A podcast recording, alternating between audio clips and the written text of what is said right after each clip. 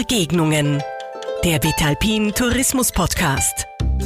Sich begegnen, austauschen und diskutieren. Der Podcast über Ideen und Visionen für den Alpentourismus der Zukunft. Vitalpin Geschäftsführerin Theresa Heid spricht mit inspirierenden Persönlichkeiten. Hallo und herzlich willkommen zu unserer neuen Folge des Vitalpin Podcasts Begegnungen. Da ist wieder Theresa Heid und unser heutiges Thema wird aktuell leider von sehr vielen Medienberichten und der leider auch etwas faulen Frau Holle zu Beginn dieses Winters angeheizt. Der Klimawandel und auch die technische Beschneiung sind in aller Munde. Und es sind leider vor allem kritische Töne, die man in manchen Medien liest und die zu einem regelrechten Skigebietsbashing führen. Wir stellen uns also die Frage, wie sollen wir in Zukunft mit dem Thema Schnee, Beschneiung oder generell mit dem Thema Wintersport umgehen. Mit mir zusammen begrüßt sie heute Roderich Urschler. Das ist der neue Obmann des Vereins Vitalpin. Und zusammen heißen wir unseren heutigen Gast willkommen. Leo Jeker. Leo ist einer der renommiertesten Altseilbahner in der Schweiz und er hat mir soeben erzählt, dass gerade eine Piste im Skigebiet Savonin auch nach ihm benannt wurde. Er gilt als besonnene Stimme in oft heftig und aufgeregt geführten Diskussionen um die Zukunft des Wintersports. Leo Jeker hat als langjähriger Unternehmer, aber auch als Lokalpolitiker gleich mehrere verschiedene Blickwinkel auf die aktuellen Probleme. Und wir freuen uns, dass er sich heute die Zeit für dieses Gespräch nimmt. Ja, Leo, auch ein herzliches Grüß Gott von mir. Freue mich, dass du in Tirol bist. Ich freue mich auch, bei diesem Gespräch heute dabei zu sein und grüße auch unsere Zuhörerinnen und Zuhörer herzlich. Leo, äh, gleich die Frage an dich. Wie siehst du jetzt die aktuelle Situation nach dem etwas mühsamen Start dieses Winters ohne Schnee? Macht dir dieser Klimawandel Sorge? Kurzfristig, mittelfristig, langfristig? Also auch meinerseits vielen Dank für die Einladung. Freut mich sehr, hier in Innsbruck sein zu dürfen. Ich bedauere, dass äh, leider sehr viele Berichte nicht objektiv sind. Ich bin aber der Meinung, wir müssen ruhig bleiben. Solche Winterstarts hat es immer schon gegeben. Ich kann mich erinnern, Mitte 80er Jahre, Mitte 70er Jahre mussten wir auch äh, eng durch. Und damals ist dann bei uns die Idee vom Schneemachen entstanden. Wir müssen uns selbstverständlich der Entwicklung anpassen, immer zusammen mit der einheimischen Bevölkerung. Ja, Lea, das ist, glaube ich, ein, ein sehr gutes Stichwort, die einheimische Bevölkerung. Wenn man jetzt in letzter Zeit aber auch als Einheimischer den Medien folgt, dann muss man ja schon teilweise ganz, ganz stark die Stirn runzeln, weil, wie du auch schon erwähnt hast, die Medienberichterstattung wirklich nicht ausgewogen ist und sich zu einem regelrechten Skigebietsbashing ähm, ausdehnt, vor allem bei uns in Österreich und teilweise auch in den deutschen Medien. In Südtirol ist es, glaube ich, ein bisschen weniger. Wie ist denn die mediale Situation und die öffentliche Wahrnehmung zu dem Thema in der Schweiz? Ja, sie ist ähnlich wie bei euch in Österreich oder in Südtirol aber sicher nicht so extrem wie in Deutschland. Ich glaube aber, äh, dass die Bilder eben äh, zur Überhitzung der Negativmeldungen äh, beigetragen haben, also die weißen Bänder. Aber auch hier muss man sehen, das ist eine sehr kurze Zeit gewesen und nachher ist dann ja Schnee gekommen, Gottlob. Und wir sind sehr dankbar darüber. Und äh, von den Schneemassen hat man dann in den Medien leider nicht mehr viel erfahren.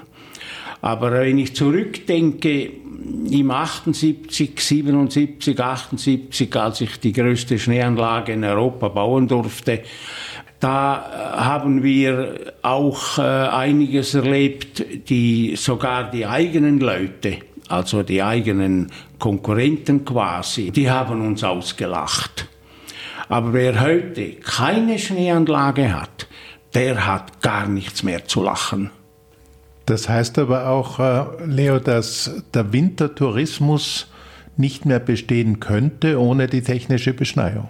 Das ist absolut so. Da müssen wir uns äh, im Klaren sein und dem Ganzen ins Auge schauen. Und Gottlob äh, entwickelt sich natürlich die Technik bei den Seilbahnen und auch bei den, ganz speziell natürlich bei den äh, Schneekanonenkonstrukteuren.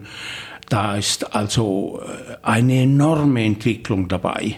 Wir beschneien wesentlich mehr mit weniger Wasser und viel weniger Energie. Und das ist natürlich jetzt die, äh, das muss die Zielsetzung bleiben. Das muss noch weiter verbessert werden. Es ist selbstverständlich keine äh, einfache Sache, weil die Beschneiungszeit, die wird nicht länger. Mhm. Wir müssen damit rechnen, dass sie etwas kürzer wird.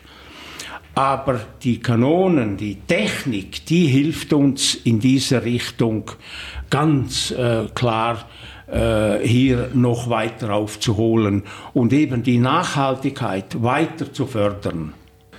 Leo, ich habe dich ja kennengelernt in den frühen 80er Jahren in Bad Kleinkirchheim bei einem Schneitest. Und da bist du zu einer Pressekonferenz oder zu einer, ja, zu einer Pressekonferenz gekommen mit einem Plastiksack und da drinnen war gemachter Schnee. Und du hast damals den Journalisten erklärt, dieser Schnee ist Wasser, Luft und sonst nichts. Damals war die Energiefrage noch kein Thema. Wie kann man transportieren, dass die Beschneiung heute so effizient ist? Das wird von der Bevölkerung eigentlich nicht wahrgenommen. Also zur Verhältnismäßigkeit. In der Schweiz brauchen äh, die Bergbahnen für die Beschneiung 0,1 Prozent der Energie. Aber mit dieser Beschneiung retten wir und sichern wir in, in der Schweiz Hunderttausende Arbeitsplätze, ganze Täler. Das Wichtigste aber ist, dass es eine Einheit bleibt. Und wenn ich allein schon die Skirennen jetzt wieder beobachtet habe, in Adelboden, in Wengen, in Kitzbühel, ohne die Beschneiung keine internationalen Skirennen, aber auch keine gesellschaftlichen Anlässe, keine Medienberichte. Der Sport wäre weg. Und da wäre sehr viel auch von unserem Kulturgut weg, wenn der Skisport weg wäre. Jetzt ähm, habt ihr beide den technischen Fortschritt, äh, gerade was die technische Beschneiung anbelangt, schon angesprochen. Ich habe aber das Gefühl, das wird einfach nicht gehört oder es wollen viele einfach auch nicht hören. Also vielleicht müsste man da auch von Seiten der Seilbahner ähm, in der Kommunikation ansetzen. Und beim Stichwort Kommunikation fällt mir jetzt gerade der letzte Podcast ein, den ich mit dem Süddeutsche Zeitungsjournalisten Dominik Brandl geführt habe.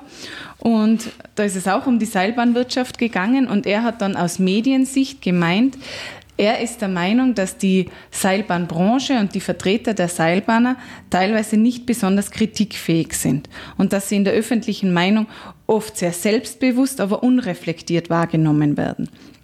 Er meint wortwörtlich, ein bisschen mehr Demut würde der Branche gut tun. Was sagst du dazu, Leo? Absolut, das sehe ich auch so. Nur die Bergbahnen alleine, äh, das, da kommen wir nicht weiter. Es ist wichtig, dass die ganze Tourismusbranche im Alpenraum, ich rede bewusst vom Alpenraum, nicht nur Schweiz, Österreich oder Südtirol, alle in dieser, in dieser Frage miteinander äh, nach, also offensiv mhm. kommunizieren sollten. Nicht nur die Bergbahnen, äh, nicht nur die Skischulen und so weiter, sondern der, der ganze Tourismus äh, ist gefordert im Interesse der Bevölkerung, der Bergtäler und zwar auch als Gegenpol äh, zur äh, CIPRA, zu den Umweltorganisationen. Ganz einfach deshalb, weil wenn es nach der Idee von diesen Leuten gegangen wäre, dann wären unsere Täler jetzt schon total entvölkert. Es gäbe keine, es gäbe keine äh, Pisten mehr, außer vielleicht über 2500 und 3000 Meter. Mhm. Und dann wäre aber auch der Sommertourismus höchst gefährdet, weil die Wertschöpfung der Bergbahnen, der Wintersportorte, der kommt vom Winter. Und damit auch vom selber gemachten Schnee. Stellen wir uns einmal vor, heute ohne selber gemachter Schnee. Wo wären wir dann? Bissenschäden noch und noch. Die Landwirte hätten Riesenprobleme. Mhm. Also ich bin der Meinung, diese Bevormundung konnten wir mindestens teilweise noch etwas zurückdrängen. Ja, und Gott sei Dank müssen wir uns dieses Bild ohne Tourismus nicht vorstellen. Und an dieser Wertschöpfungskette, die du genannt hast, da hängen ja weit über die Tourismusbetriebe hinaus in unseren Regionen ganz, ganz viele andere Betriebe noch dran. Ähm, und du hast vorher erwähnt, wir müssen den Tourismus als Gesamtes sehen. Es ist zu wenig, das auf die Seilbahnen und auf, rein auf die Wintersportindustrie zu reduzieren. Und da komme ich jetzt zu einem anderen Thema, das uns nämlich auch allen gemein ist, nämlich die Herausforderung der Anreise. Die Anreise stellt ja mit Abstand den größten CO2-Treiber eines alpinen Urlaubs dar. Und auch da darf ich wieder zum letzten Podcast jetzt referenzieren. Der Journalist hat erwähnt, dass er nächste Woche in die Schweiz zu einer Recherche fährt und hat gesagt, es ist für ihn absolut selbstverständlich, wenn er in die Schweiz fährt, fährt er mit dem Zug. Egal ob Winter, egal ob Sommer, Schweiz ist für ihn Zuganreise. Das ist natürlich eine enorme Errungenschaft, die die Schweiz da erreicht hat, äh, wo einige andere Alpenregionen noch sehr, sehr viel Luft nach oben haben. Wie nimmst du das wahr? Wie ist es der Schweiz gelungen, wirklich in den Köpfen der Gästen zu verankern? Wenn wir in die Schweiz fahren, fahren wir mit dem Zug. Ist es tatsächlich so oder siehst du auch da in der Schweiz noch sehr, sehr viel Luft nach oben? Ich bin überzeugt, dass hier noch Luft nach oben drin ist. Aber wir haben das Glück, dass wir sehr gute Verbindungen haben äh, aus den Städten. Da ist schon sehr, sehr viel gegangen. Die Wochengäste oder auch die Schullager, die kommen in aller Regel entweder mit dem Zug oder mit dem Bus. Es hat aber immer noch sehr viele Gäste, die mit dem Privatauto hin, äh, in die Regionen fahren, in die Skigebiete. Aber in den Tälern selbst ist auch bereits ein sehr äh, lukratives Bussystem aufgebaut worden, und zwar in der Übernachtung und im Skipass inkludiert. Und dann haben wir die Feriengäste, die dann mit dem Bus zu den Bergbahnen hinfahren. Die Passanten selbstverständlich, die Tagesgäste, die kommen in aller Regel zu sicher über 90 Prozent mit dem Privatauto. Und was ich noch nachholen kann, was mich sehr freut, ist, dass die Buslinien je länger, je mehr nun umgestellt werden auf Elektrobusse. Also da ist äh, schon sehr viel gegangen. Projekte sind vorhanden, das viel weiter auszubauen. Ich bin überzeugt, in fünf bis zehn Jahren ist das, äh, ist das sehr namhaft, diese Nachhaltigkeit dann auch gegenüber den Gästen kommunizieren zu dürfen. Bei uns in Österreich beträgt der Prozentanteil der, Bus, der Bahnanreisenden Gäste circa 5 Prozent. Äh, weißt du ungefähr einen Prozentsatz äh, der Bahnanreisenden in der Schweiz und steigert das sich auch? Also die, äh, die Prozente, die kann ich leider nicht einfach so aus dem hohlen Bauch heraus sagen, die weiß ich nicht. Ich weiß nur, dass die Züge sehr gut belegt sind, insbesondere Freitag, Samstag, Sonntag. Und in die, was mich sehr gefreut hat, ist, dass die Schullager praktisch alle mit den öffentlichen Verkehrsmitteln oder mit den Bussen anreisen. Ja, Lea, wenn wir jetzt nochmal kurz äh, zurückkommen zu unserem Kernthema der Beschneiung und einen Blick in die Zukunft wagen, dann hast du ja auch schon erwähnt, dass die Situation künftig nicht unbedingt leichter wird, was die Erzeugung von technischem Schnee anbelangt. Ähm, wie soll oder wie kann denn der Tourismus künftig damit umgehen? Selbstverständlich ist wichtig, dass wir Parallelangebote schaffen und weiter schaffen für die Ganzjahresentwicklung des äh, Tourismus im Alpenraum. Das macht heute fast jede Talschaft. Und ich muss einfach nach wie noch einmal wieder wie betonen, wie wichtig es ist, der Schnee. Der Schnee, das ist unser Brot. Und zwar direkt und indirekt. Und die Wertschöpfungskette im Tourismus, die ist so breit wie wohl in kaum an einer anderen Industrie oder in einem anderen äh, Gewerbezweig.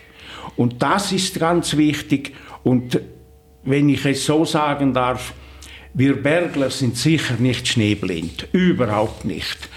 Aber wichtig ist, dass wir weitermachen dürfen und effizienter werden dürfen und wir werden sicher eine, eine, äh, ein viel breiteres äh, Herbst- und Sommerangebot, teilweise sogar Frühling äh, entwickeln, aber das können wir nur dank dem Winter. Und wenn, äh, wenn wir in dieser Richtung uns äh, weiterentwickeln, bin ich überzeugt, das ist nachhaltig. Und zwar äh, explizit nachhaltig und macht einem Freude. Und wo wir uns aber ganz klar dagegen wehren, ist eben gegen diese Bevormundung aus den Städten, aus, von den Umweltorganisationen.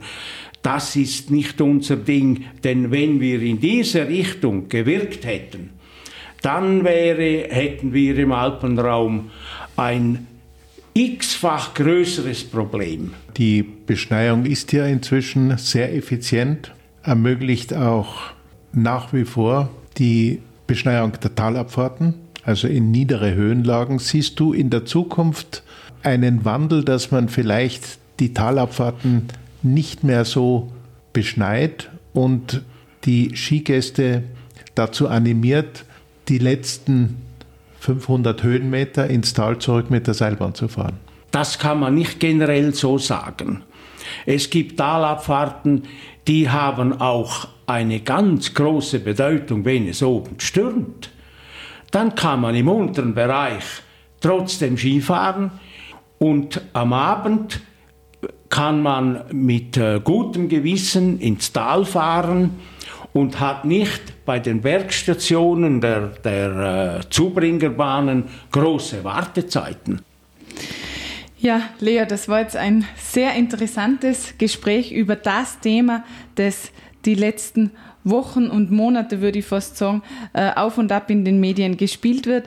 Äh, ein Satz von dir ist mir besonders in Erinnerung geblieben, nämlich der, wir Bergler sind nicht schneeblind. Ich finde, das ist ein sehr, sehr schöner Abschlusssatz und es stimmt.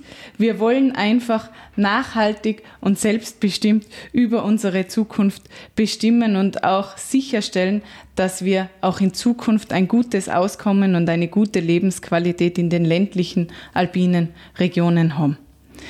Mit mir zusammen war heute Roderich Urschler, der Obmann des Vereins Vitalpin, Gastgeber von dieser Folge des Podcasts Vitalpin Begegnungen. Roderich, ein herzliches Danke an dich für die Co-Moderation.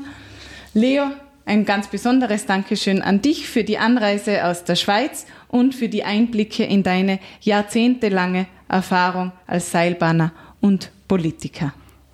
Vielen Dank euch zwei.